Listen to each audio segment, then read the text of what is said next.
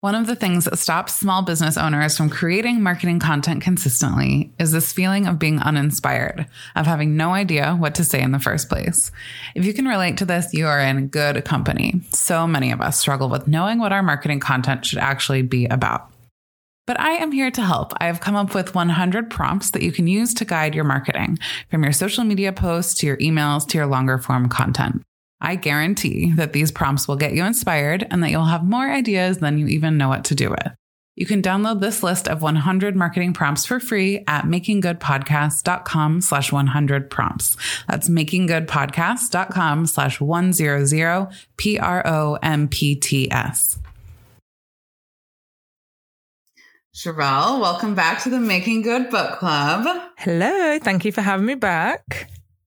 I am very thrilled to have you back. And this is a bit of a different book that we've chosen this time, or more accurately, I've chosen threw Sherelle right into it. So thank you for letting me throw you a loop here.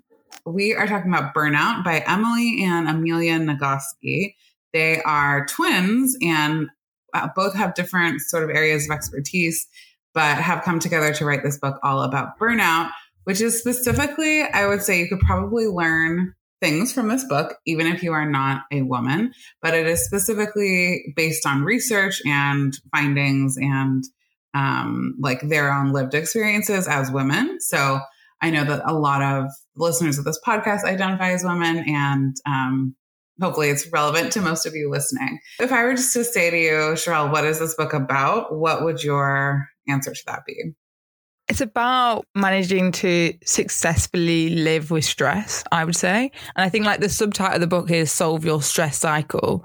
And I think that's the like the crux of it is this idea that stress is a part of life. We are all going to experience stress, but learning how to manage it in a healthy way so that we don't burn out. Like that's what the book's trying to do. Is trying to make sure we don't actually get to that point of burnout and providing you with information to understand why that happens. Yeah. Yeah, I think a point that was made really strongly to me in, in the beginning of the book is that the way that we experience stress is really not in perfect alignment with the world that we live in now. Mm-hmm. In the olden days or in like more prehistoric times, stress made a lot of sense where if there is a risk, which would, you know, like a threat to your life, you would kind of, your adrenaline would get going and all of your different body systems would go into the right gear so that you could, you know, use all of your energy for escaping the threat. However, these days we, you know, the kinds of threats that trigger this kind of stress response are not usually potentially fatal life threatening threats, but we mm-hmm. still react the same way. So, for example, in the olden days, maybe we would be running from a lion, as an example that they gave. Yeah. Now we are like feeling something in a business meeting because someone criticized something we did, or the things that we have the stress response to are not the same as they used to. And so their argument is that there's a stress cycle that we are not always completing. The stress cycle needs to be completed to sort of like move our bodies out of this stress response and this, I guess, like heightened um, high stress state the way that we manage living in the lives that we do now, like that do have these things that stress us out. The point is not, like you say, to avoid stress. The point is to make sure that we're completing the stress response cycle. So, what is that cycle? So, well, when they talk about the lion, it's this idea like there is um like something that triggers the the stress originally. There's there is a stressor that will, as you said, then your body reacts. But what they normally were saying is actually like if it was a lion, for example, you'd run and you'd run back to the village, and then all the rest of the village would come out, and you'd kill the lion. Then you would eat the lion, and then your body would know that it's it's completed because there's been like a celebration. There's been a there's been a marked moment to say that threat no longer exists and it's been dealt with. And actually, what the problem is now is that we're not we don't eat the lion. like actually we don't have this necessarily this moment of finish. And so it's this, for me, what I really took away was this idea that completing the cycle is not just, okay, here's stress. As Lauren was saying, our body then like makes changes physiologically because it's trying to respond and make sure that we're either in this mode of either going to be like fight, flight, or they talk about freeze as well in the book. And it's like we go through that phase and then it's like we have to complete it. There has to be an actual resolution and it needs to be a physical one because quite often what they were also saying as well is you might realize the threat is gone. So for you, like, you know, if we're talking about, and you were talking about being in a meeting, it's like, well, you've left the meeting and now you're like, okay, fine, I've dealt with that, it's done. But that's not normally enough for your body to understand that it's over. And that's why a lot of people have stress. Like they don't complete the cycle and it's still in their body. It's because there's not been a physical ending and she gives six ways that you can end it if that help if that's helpful to share. yeah, for sure. And I think I'll just start with the first one, then maybe you can share some of the others. But cool. the point that they make really, really strongly is that the best, the number one best way to complete the stress cycle is physical activity. Um, I think she says for most people between 20 to 60 minutes per day, which does sound like a lot, but mm-hmm. um, you know, that's they're not saying this is the only way to do it, but based on their research and you know everything that they've put together in this book, the single best way to complete the stress response cycle so that we can move on past these stressors and our body knows that we've passed the stressors is physical activity. Um, but like you say, she provides some other ones as well. Yeah. So some of the other ways were like breathing. So really trying to um, like breathe deeply, which I think, you know, makes a lot of sense when you think about lots of people talk about this idea that when you breathe deeper, you're like, you're able to start slowing down other parts of your body. So it's the antidote of where we've been making the stress happen. And that's normally made things start moving faster inside of us. Um, another mm-hmm. one of the ways was positive social interaction. Um, so getting some good quality fun time with people. Um, laughter, laugh it out. Again, mm-hmm. you can see all of these are quite still connected to the body. So they're like laughter, affection. Um, I really like this one, which was a big old cry. Just this idea that actually sometimes that's what you need. And, you know, I know a lot of people that do, and I've definitely done it in the past where I would stop myself from crying, but actually that's how, like a physical thing that means then your body knows, oh, okay, we're done. And then the last one was mm. creative expression. Hmm. Yeah, and one thing I liked, a point that I like they made about physical activity is that it doesn't have to be like running a marathon, no, um, or like something that is traditionally thought of as exercise. They give an example in the book of like, you know, it could be for someone who has limitations on the exercise they can do or like a resistance to exercise for whatever reason. Um, they gave an example of like laying down and like really mm-hmm. quickly tensing and untensing your muscles. Um, and the book explains how they recommend doing that. But I think letting yourself get creative about exactly how you implement each of these things is okay. The point is to um, to do something and not feel like a, a, a point they also make really strongly is that you can't just like tell yourself, yes, the stressor is gone let's move on. Mm-hmm. You do have to actually do one of these, like you say, physical things to move yourself past it. And it's really hard to do this actually, because a lot of times we're still in that stressor, you know, mode. So for example, if I'm like planning an event and I'm really stressed out and the event is in three days, it's hard to take yourself out of that doing the thing to prepare for the event, for example, and go take care of your body in this way to like move past the stressor response. It's actually pretty difficult to get yourself to do that, but um, it's very effective. It's healthier. It helps us, you know, it prevents us hopefully from getting some to somewhere we're burned out. We're much more of use to ourselves than everyone else and whatever cause that we're working on or our work when we have moved past the stress cycle. A quote that they they included in the first section, which I thought was really well said and like just kind of made me think was Wellness is not a state of being, but a state of action. So just this reminder that, yeah, wellness isn't an arrival. It's something that we have to be constantly doing and nurturing ourselves and giving ourselves what we need every day, not just like we've done it and we're there. Absolutely. And I think as well, in terms of like you were saying, if you're not like physically someone that's like wants to exercise, is also they do say like different people, different activities will be more beneficial. So it's also about you trying to really listen to your body. And that becomes a theme throughout the book, mm-hmm. which is actually around just so many of us are not in tune with our body anymore. We don't actually understand it. We don't listen to it in the same way.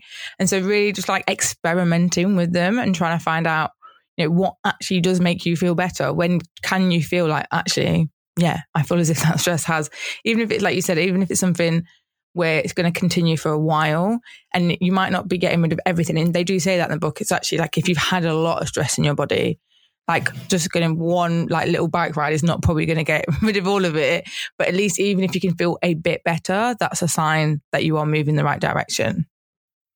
Mm-hmm. It's probably worth before we go any further, just also talking about the human giver syndrome because I feel like that ends yeah. up being quite a lot of the foundation of the book. So they talk about the human giver syndrome, um, which is where one class of people, which are classed as like the human givers, are expected to offer their time, attention, affection, and bodies willingly, placidly to the other class of people, the human beings. And so, in the context of this book, what talks about a lot is that you know women are historically been trained from birth to be like human givers. So we're like that our main objective for women is to be to give everything. Um, and we see ourselves mainly as a human giver rather than a human being. Yeah. So this first section that we just talked about was about dealing with stress. And then there is a the next section is about dealing with the stressors. So the things that create stress. Um, and Sherelle and I were both talking before we hit record that this part feels a little bit more difficult to explain. So I'm going to give it a once over, but I definitely recommend reading the book, hopefully, if you haven't already, because I think they'll obviously do a better job than I'm going to. But essentially, they have this concept called the monitor.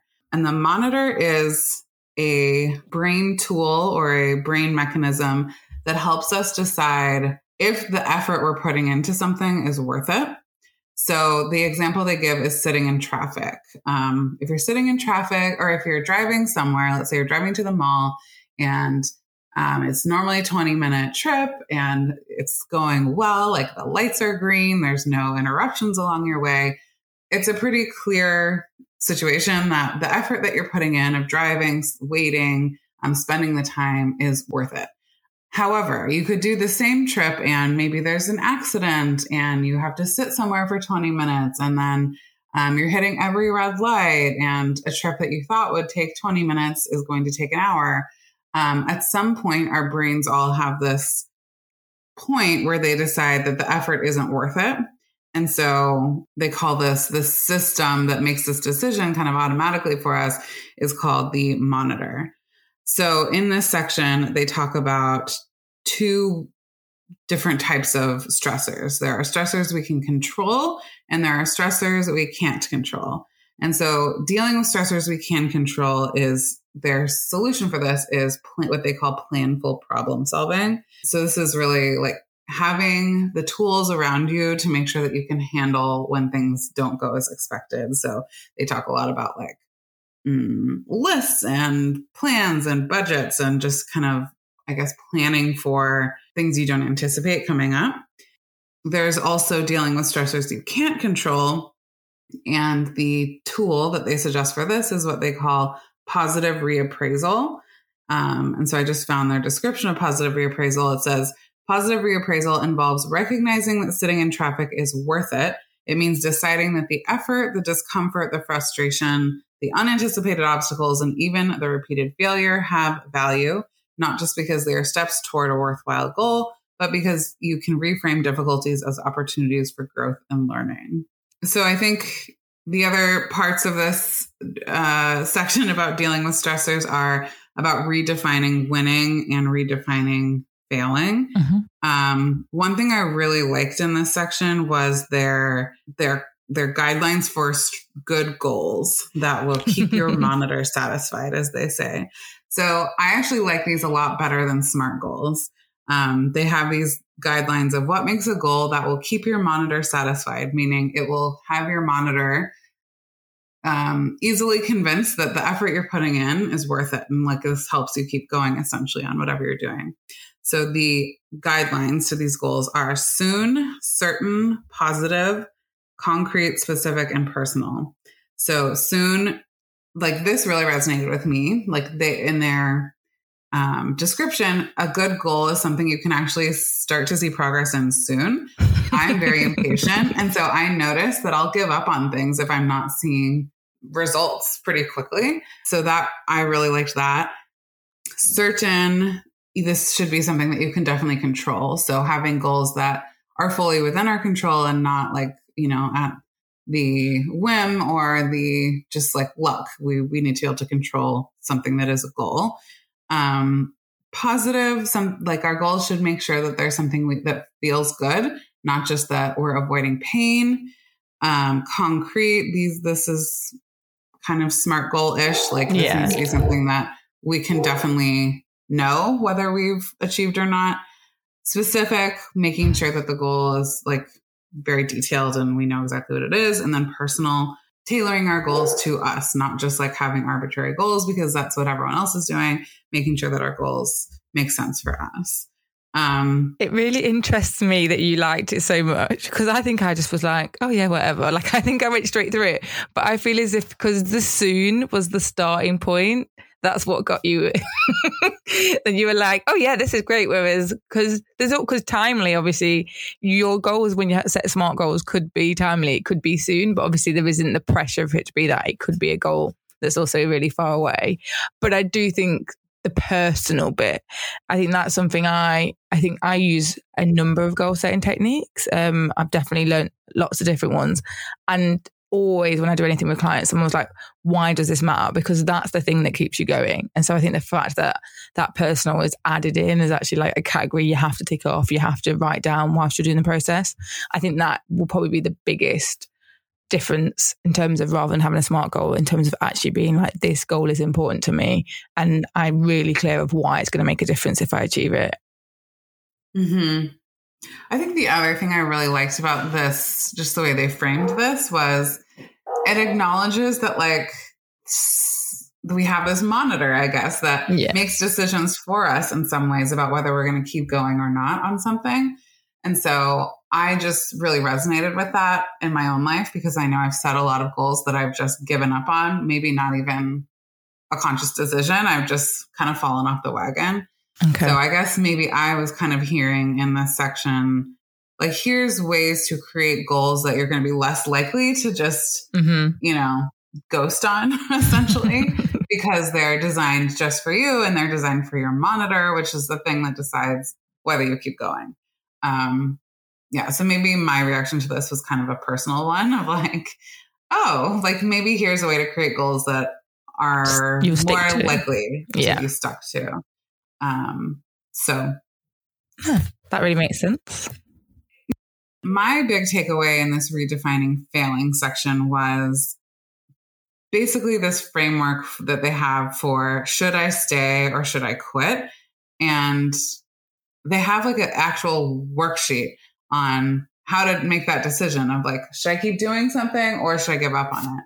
And I just thought that was really helpful. I think having a bit of a conversation, like having a bit of a acknowledgement that like sometimes we do quit, you know, mm-hmm. and that's okay. And that like here's a logical or um, a bit of a, I guess, process oriented way to make that decision instead of just doing it haphazardly um, there's like an actual worksheet in there that you can use to decide whether to stay or quit. I I think I really like that because I think it's really I'm probably like the opposite, which is I stick at a goal for too long, and not being able to be like, actually, has this gone past the point where you do need to give up? Like, is something that I do struggle with.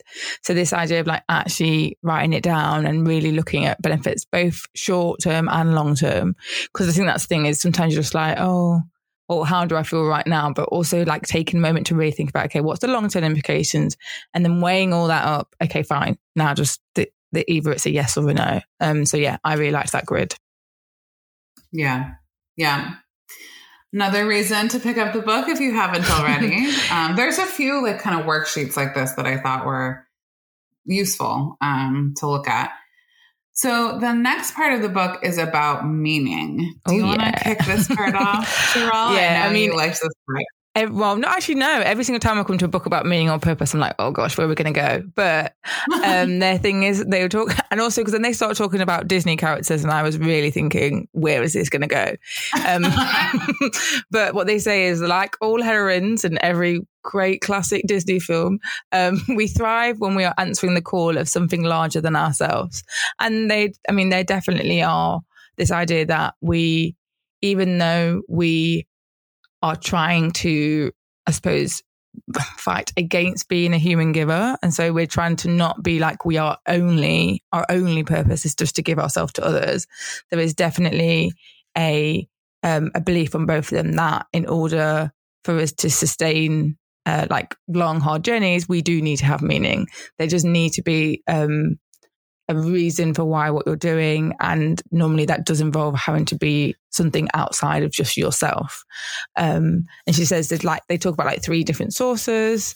So um, it could be like pursuit and achievement of an ambitious goal that leaves a legacy, um, a service to the divine or other spiritual calling, or a loving and emotional, intimate connection with others. So it's not like it doesn't have to just be like your other, I suppose, and your like external factor can look different. And it could be people you actually know versus it could be a whole community that right now you're not even aware of, but you know, you want to have that legacy. So that definitely was a, I, I found the chapter quite hard because I think I always struggle with trying to understand what I don't, I still don't know like what my something larger is. But what I liked in this was when they talked about how to have something larger, but still not then meaning it has to always just you have to only give if that makes sense. This is trying to find that balance between the two because we're trying to actually retrain our brain at the moment. Um, and the reason why a lot of women end up getting burnt out is because they're constantly in human giver syndrome. And so they do try and talk about how to heal yourself if you currently would say you suffer from human giver syndrome. Hmm Do you feel like there were clear suggestions on, you know, if there are folks listening or maybe even yourself who like don't feel like you kind of know what that something larger is? Do you feel like they had any useful suggestions on how to start figuring that out? Yes, I mean they did this exercise around like your origin story, and that was trying to help you to unlock what your something larger might be. And there was like a few questions for you to walk through and to try it. So I definitely don't think it was um there was nothing. Like I definitely just read the book rather than doing all the tasks at the moment in time I was doing it. Right. And also in the book, they've got two characters. So there's Julie and Sophie, and they use them across the whole book to sort of try and explain in a hu- humanize the science. Let's is probably the best way to describe it. So they do share like their something large as well, so that you can start to see how it looks different in different people's life. Yeah, yeah. Um, and those are kind of like composites of different uh, experiences or situations that people might be in. So those examples of those people go throughout the book. And I think that was really interesting, actually. Uh, They also shared a quote in this section about meaning, which I thought was, they shared a few quotes, but the one that I really loved is from Audre Lorde. She said, When I dare to break powerful, to use my strength in the service of my vision, then it becomes less and less important whether I am afraid. And Mhm. I just really liked that point about when you do get clear on like you're something larger, you're what you're doing to make meaning in your life, it's easier to like break out of the human giver syndrome and to do like what you think everyone expects you to do and follow convention because you can focus more on more more and more on your vision and less on like getting bogged down by what people expect you to do and all of that. So I really loved that quote. I felt like there were a couple of other examples on things you could do to to kind of I don't know, get at what meaning might look like for you. So one was just to brainstorm. One was to put think about writing an obituary for yourself. So what would you want people to say about you when Mm. your time is up?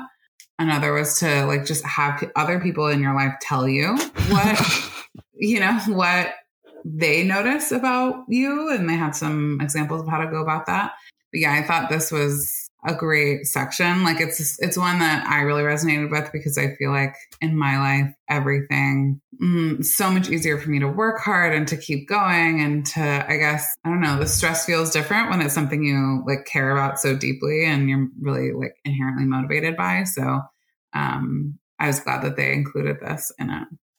Well, that was the end of like part one, which was all around um I forgot what they called part one. What what you take with you. And then part two is all around this idea of like the real enemy. And this is probably for me was like the juicy bit.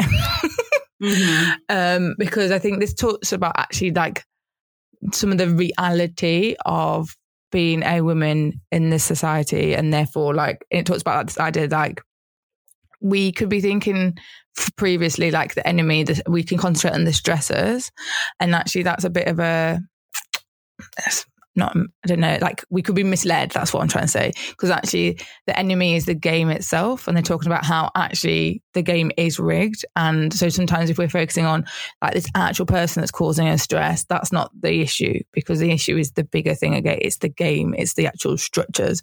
And so they talk a lot about the patriarchy as like that's the actual enemy.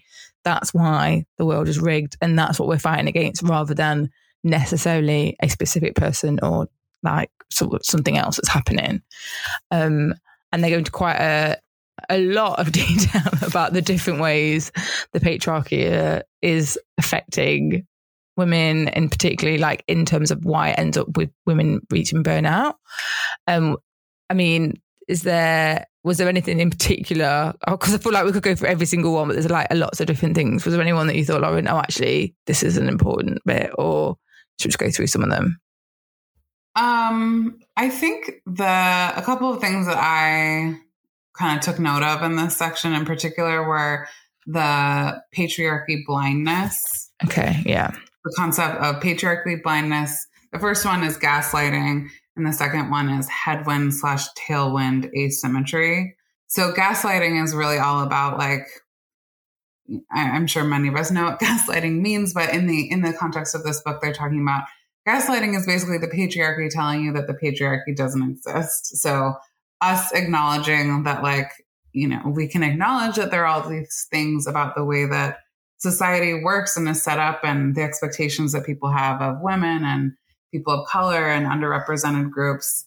Like we're just often told that, you know, no, everything's fair. It's equal opportunity. Like, you know, um, our lived experiences aren't always acknowledged. And the other kind of patriarchy blindness they talked about was headwind slash tailwind asymmetry. Mm.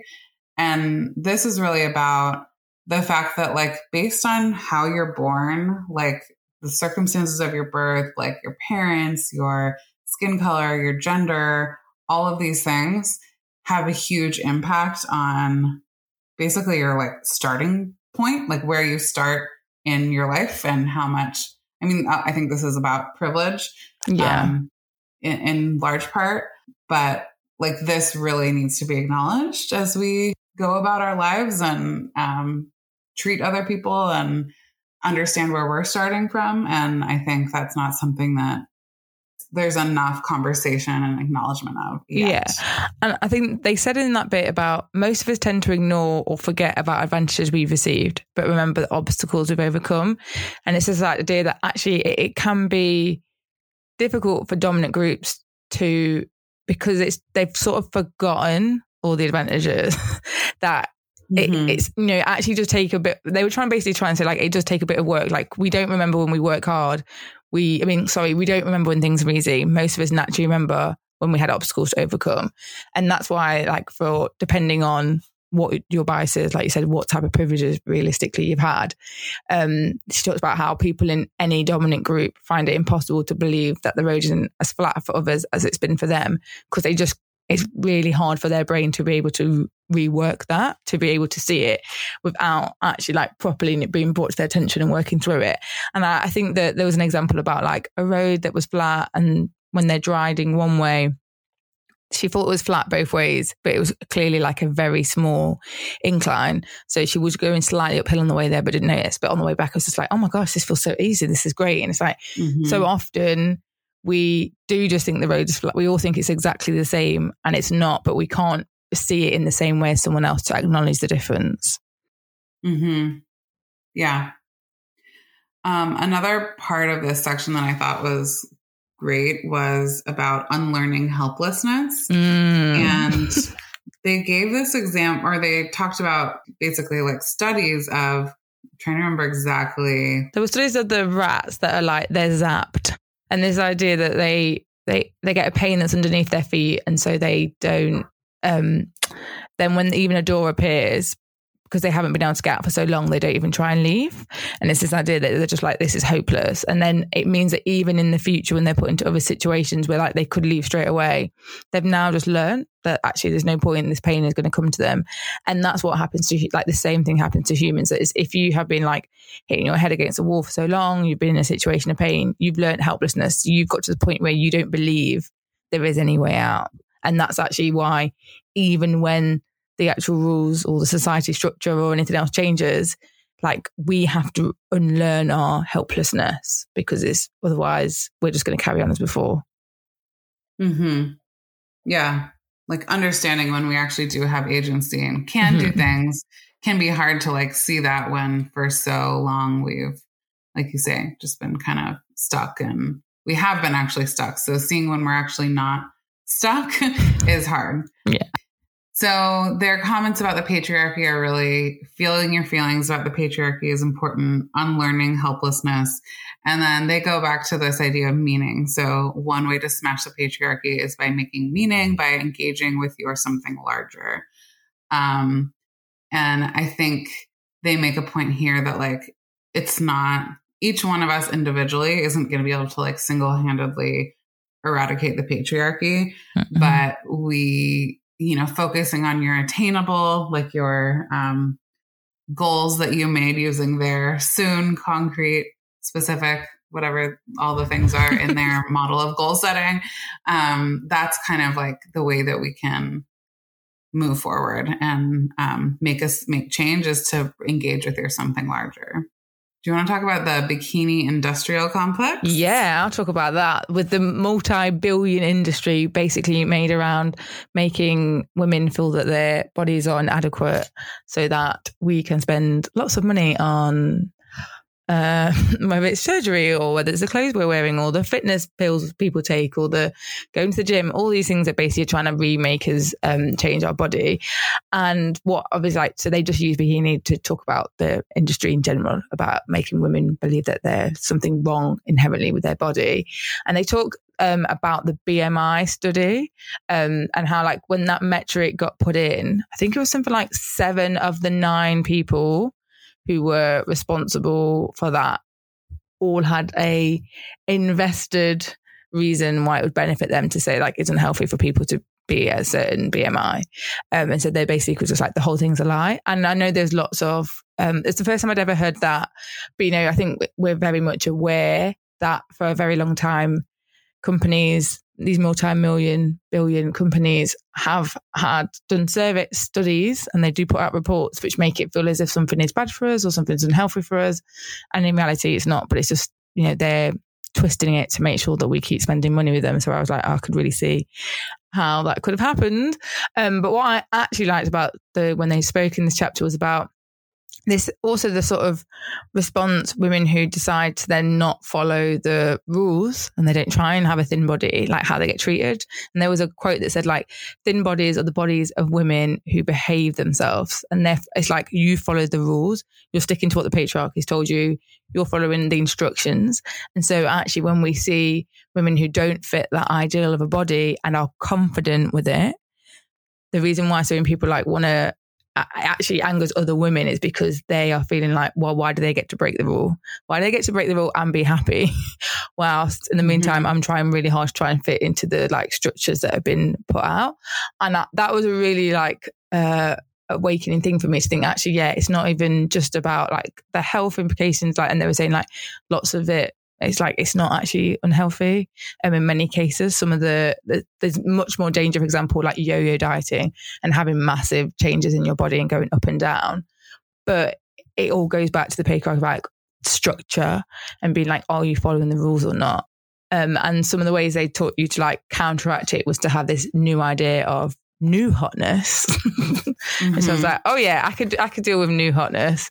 And so um, it's like you redefining. So she talks about how um, it's about looking at redefinition of what beauty is and sort of you can play it as a game with yourself to be like, this is your new version of hotness, whether it's you're trying a new outfit, you change your hair, like your body's changed after you've had a baby, like anything. It's just like, this is a new version of hotness. It might not be exactly the same as what my body was three, five, ten years, whatever, but this is now my new version of hotness. And I thought actually that's a real uh, positive um, angle for women to take with their bodies because I think there's a lot of women that don't necessarily have the great relationship and just really trying to accept exactly as you are today as a new version of hotness. Mm-hmm. I thought was a great idea.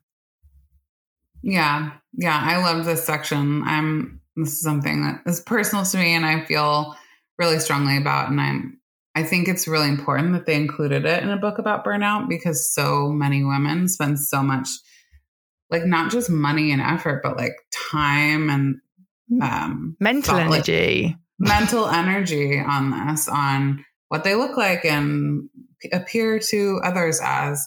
Um, and so they made they made this point really strongly and with science that yes, the BMI is kind of not a thing. It's not legitimate.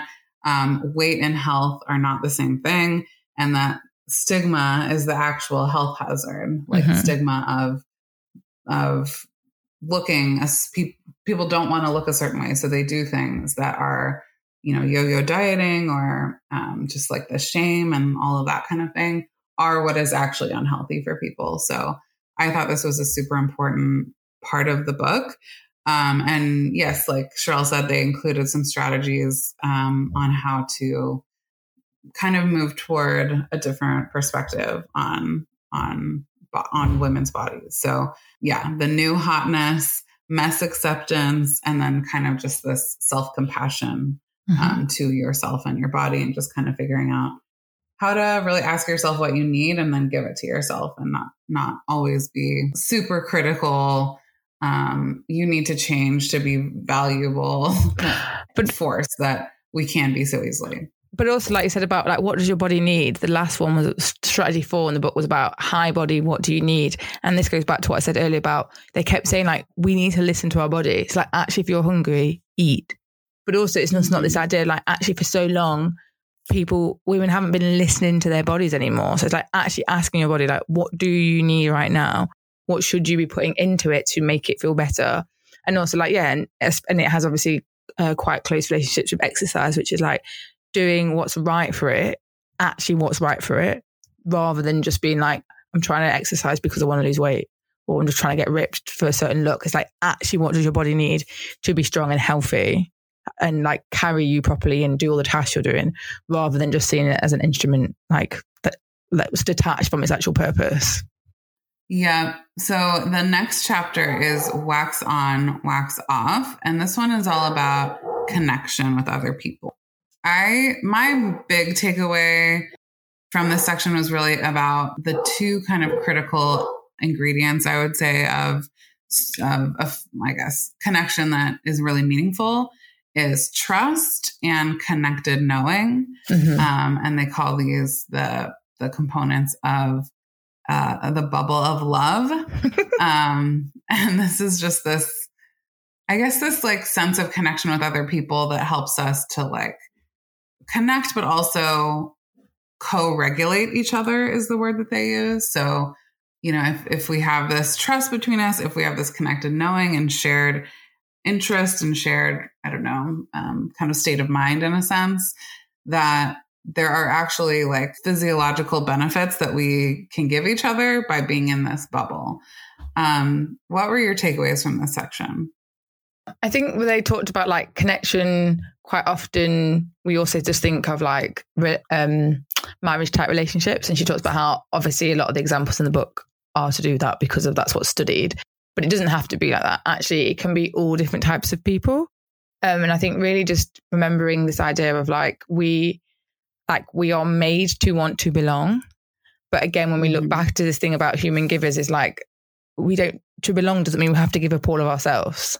And actually, how do we? For me, there's always just this like balancing act with this idea like I need to belong and I you know I want to be in a group and I want I want to feel safe and you know all those sort of primal urges but how do I do that in a way that doesn't mean that I'm having to give everything of myself so I just get walked over and then there's like it's not actually good for me like genuine connection in a very much more of a reciprocal way um was what I got from it mm-hmm.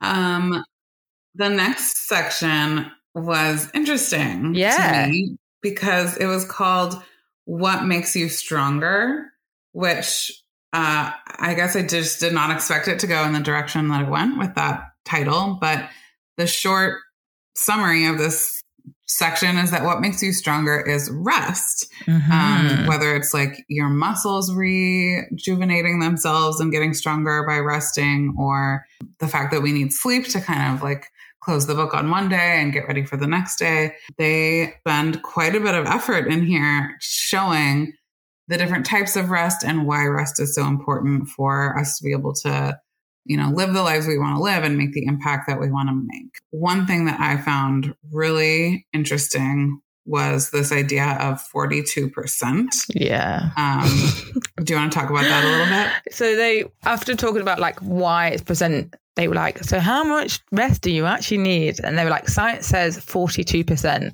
So 42% of the time your body and your brain in a day like needs to be resting. So that's 10 hours out of every 24. And I was like, oh my gosh, like, but it doesn't have to be all sleep. So I think that is something like in the book, they actually do work go through some of the other things that get classed as rest. But I still think it's quite a high number. Um, and for a lot of people will be difficult. And they do acknowledge that. They say, like, obviously that's not going to happen all the time. But again, since this book is about burnout, it makes sense. Like, actually, if most people think I can get away with six or seven hours and they don't, and all the rest of their working wake day, they're busy, you're missing out on three to four hours a day. So actually, and they really did hammer home this help, this point about like how essential rest is. And I think mm-hmm. this isn't the first, I think, um, Arianna Huffington, I read her book about sleep. Like, this is what is ruining, this is what's one of the definite causes of burnout is actually we aren't getting enough rest on a day to day basis. And so, this idea of like how there's like a chart, and it's like, even if you're not at the ideal now, can you try and plot out what your ideal is and try and work out how to get there? Mm-hmm. The next and f- kind of main final section is grow mighty. Um, talk to me about this section. what the mad I, woman sure in the attic? Strong, yeah. I don't even know where to start here. the mad woman. I mean, it's quite funny because I the, the story they read, the story they mentioned is not a book. I think it's I think it's Jane Eyre, and I was like, oh, I don't think I read Jane Eyre, and it actually made me. Oh my gosh, I love Jane Eyre. Sorry. Um, I don't think it was on the curriculum. I think, I think it probably is, but I just never read it. So, um, but there, that's this idea of like, how do we, we all have a mad woman in the attic, basically, and we all need to identify them and we need to identify them and give them personality so that they're separate so that we can do, I'm going to probably get it wrong. Is it the connected knowing if you manage to separate them from yourself? Because when we are a person, like we don't basically we don't really treat ourselves always the best. So when you're able to separate it then it's like the same way that you're probably nicer to your friend and you're more compassionate. And because a big part of this chapter is about self-compassion is by identifying the mad woman in the attic as someone else you can start to see them as part like separate from you. And then you can be mm-hmm. more compassionate to them and treat them the way you would other people and that will hopefully make them happier and like supported and loved and that will help you in the longer term um, and they they do talk about some different examples they use the women again to talk about like how the mad woman um, can look and one of the things i definitely um, like one of the things they mentioned was like half harsh self criticism and like toxic perfectionism. And I think toxic mm-hmm. perfectionism is definitely something that I see like myself and just so many other women doing all the time. So I could see how that's like super common.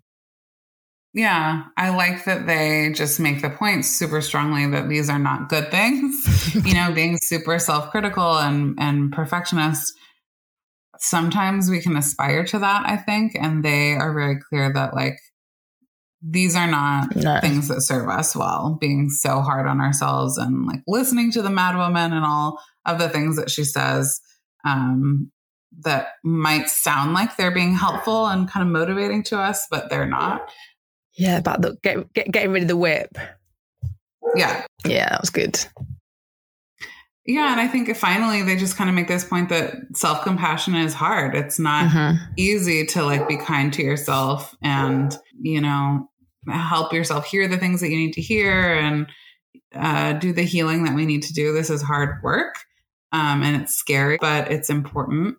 And so I think just that acknowledgement that like this work is difficult, you know, to kind of unlearn these ways of being that many of us have just grown up with and always have been. It's not easy. So, um, and then yeah, they talk about gratitude. So there's some good, good suggestions there on gratitude. And they kind of like, they're like, oh, gratitude, but it actually does work. the reason why it's in every self help book in the world is because it works. totally. Any final thoughts before we totally wrap up here? Yeah, I mean, I think my biggest thing was just like really understanding that concept of like human giver syndrome and really re-looking at like how to really acknowledge the fact that I think the reason why burnout happens is just telling to people to like um, you need to work less. For example, you need to do self care. It's not going to work. But this book actually like really did try and work through some of the, I suppose, things that are in a woman's mind and stuff to do the patriarchy, which is why it's some of the advice in other books doesn't necessarily work as well. So I really, I really did think this is actually like quite a refreshing book to me. It's not like one I have read before, and I think it, if you have got time to read, I definitely would recommend it because I think it just approaches it from a very different way. Yes, it talks about rest, but the rest of it isn't about that. It's actually about managing actually as a woman in this world right now to try and avoid burnout rather than like trying to change the actual system. Yeah, I think it just provides a really important context that isn't always there when we're always focusing exclusively on like self help and like all the things we need to be doing without acknowledging that like we live in kind of a messed up yeah. world in a lot of ways. I think it it's just kind of an act of kindness to ourselves to acknowledge that there are things about the the world we live in that aren't setting us up for success and here are some ways that we can kind of mitigate that. So I agree. Great read. Um, not explicitly business related, but certainly related. So hopefully you all got something out of it. I will let us wrap up here. Do you want to say what book we're doing next? Building a StoryBrand by Donald Miller, dun, dun, dun, dun, which I am really excited about because storytelling, messaging, I think is really important for us as business owners to understand that. Um, this is a, a book I read a few years ago, but I'm excited to reread it ready for the next episode. So, yeah, come back and listen.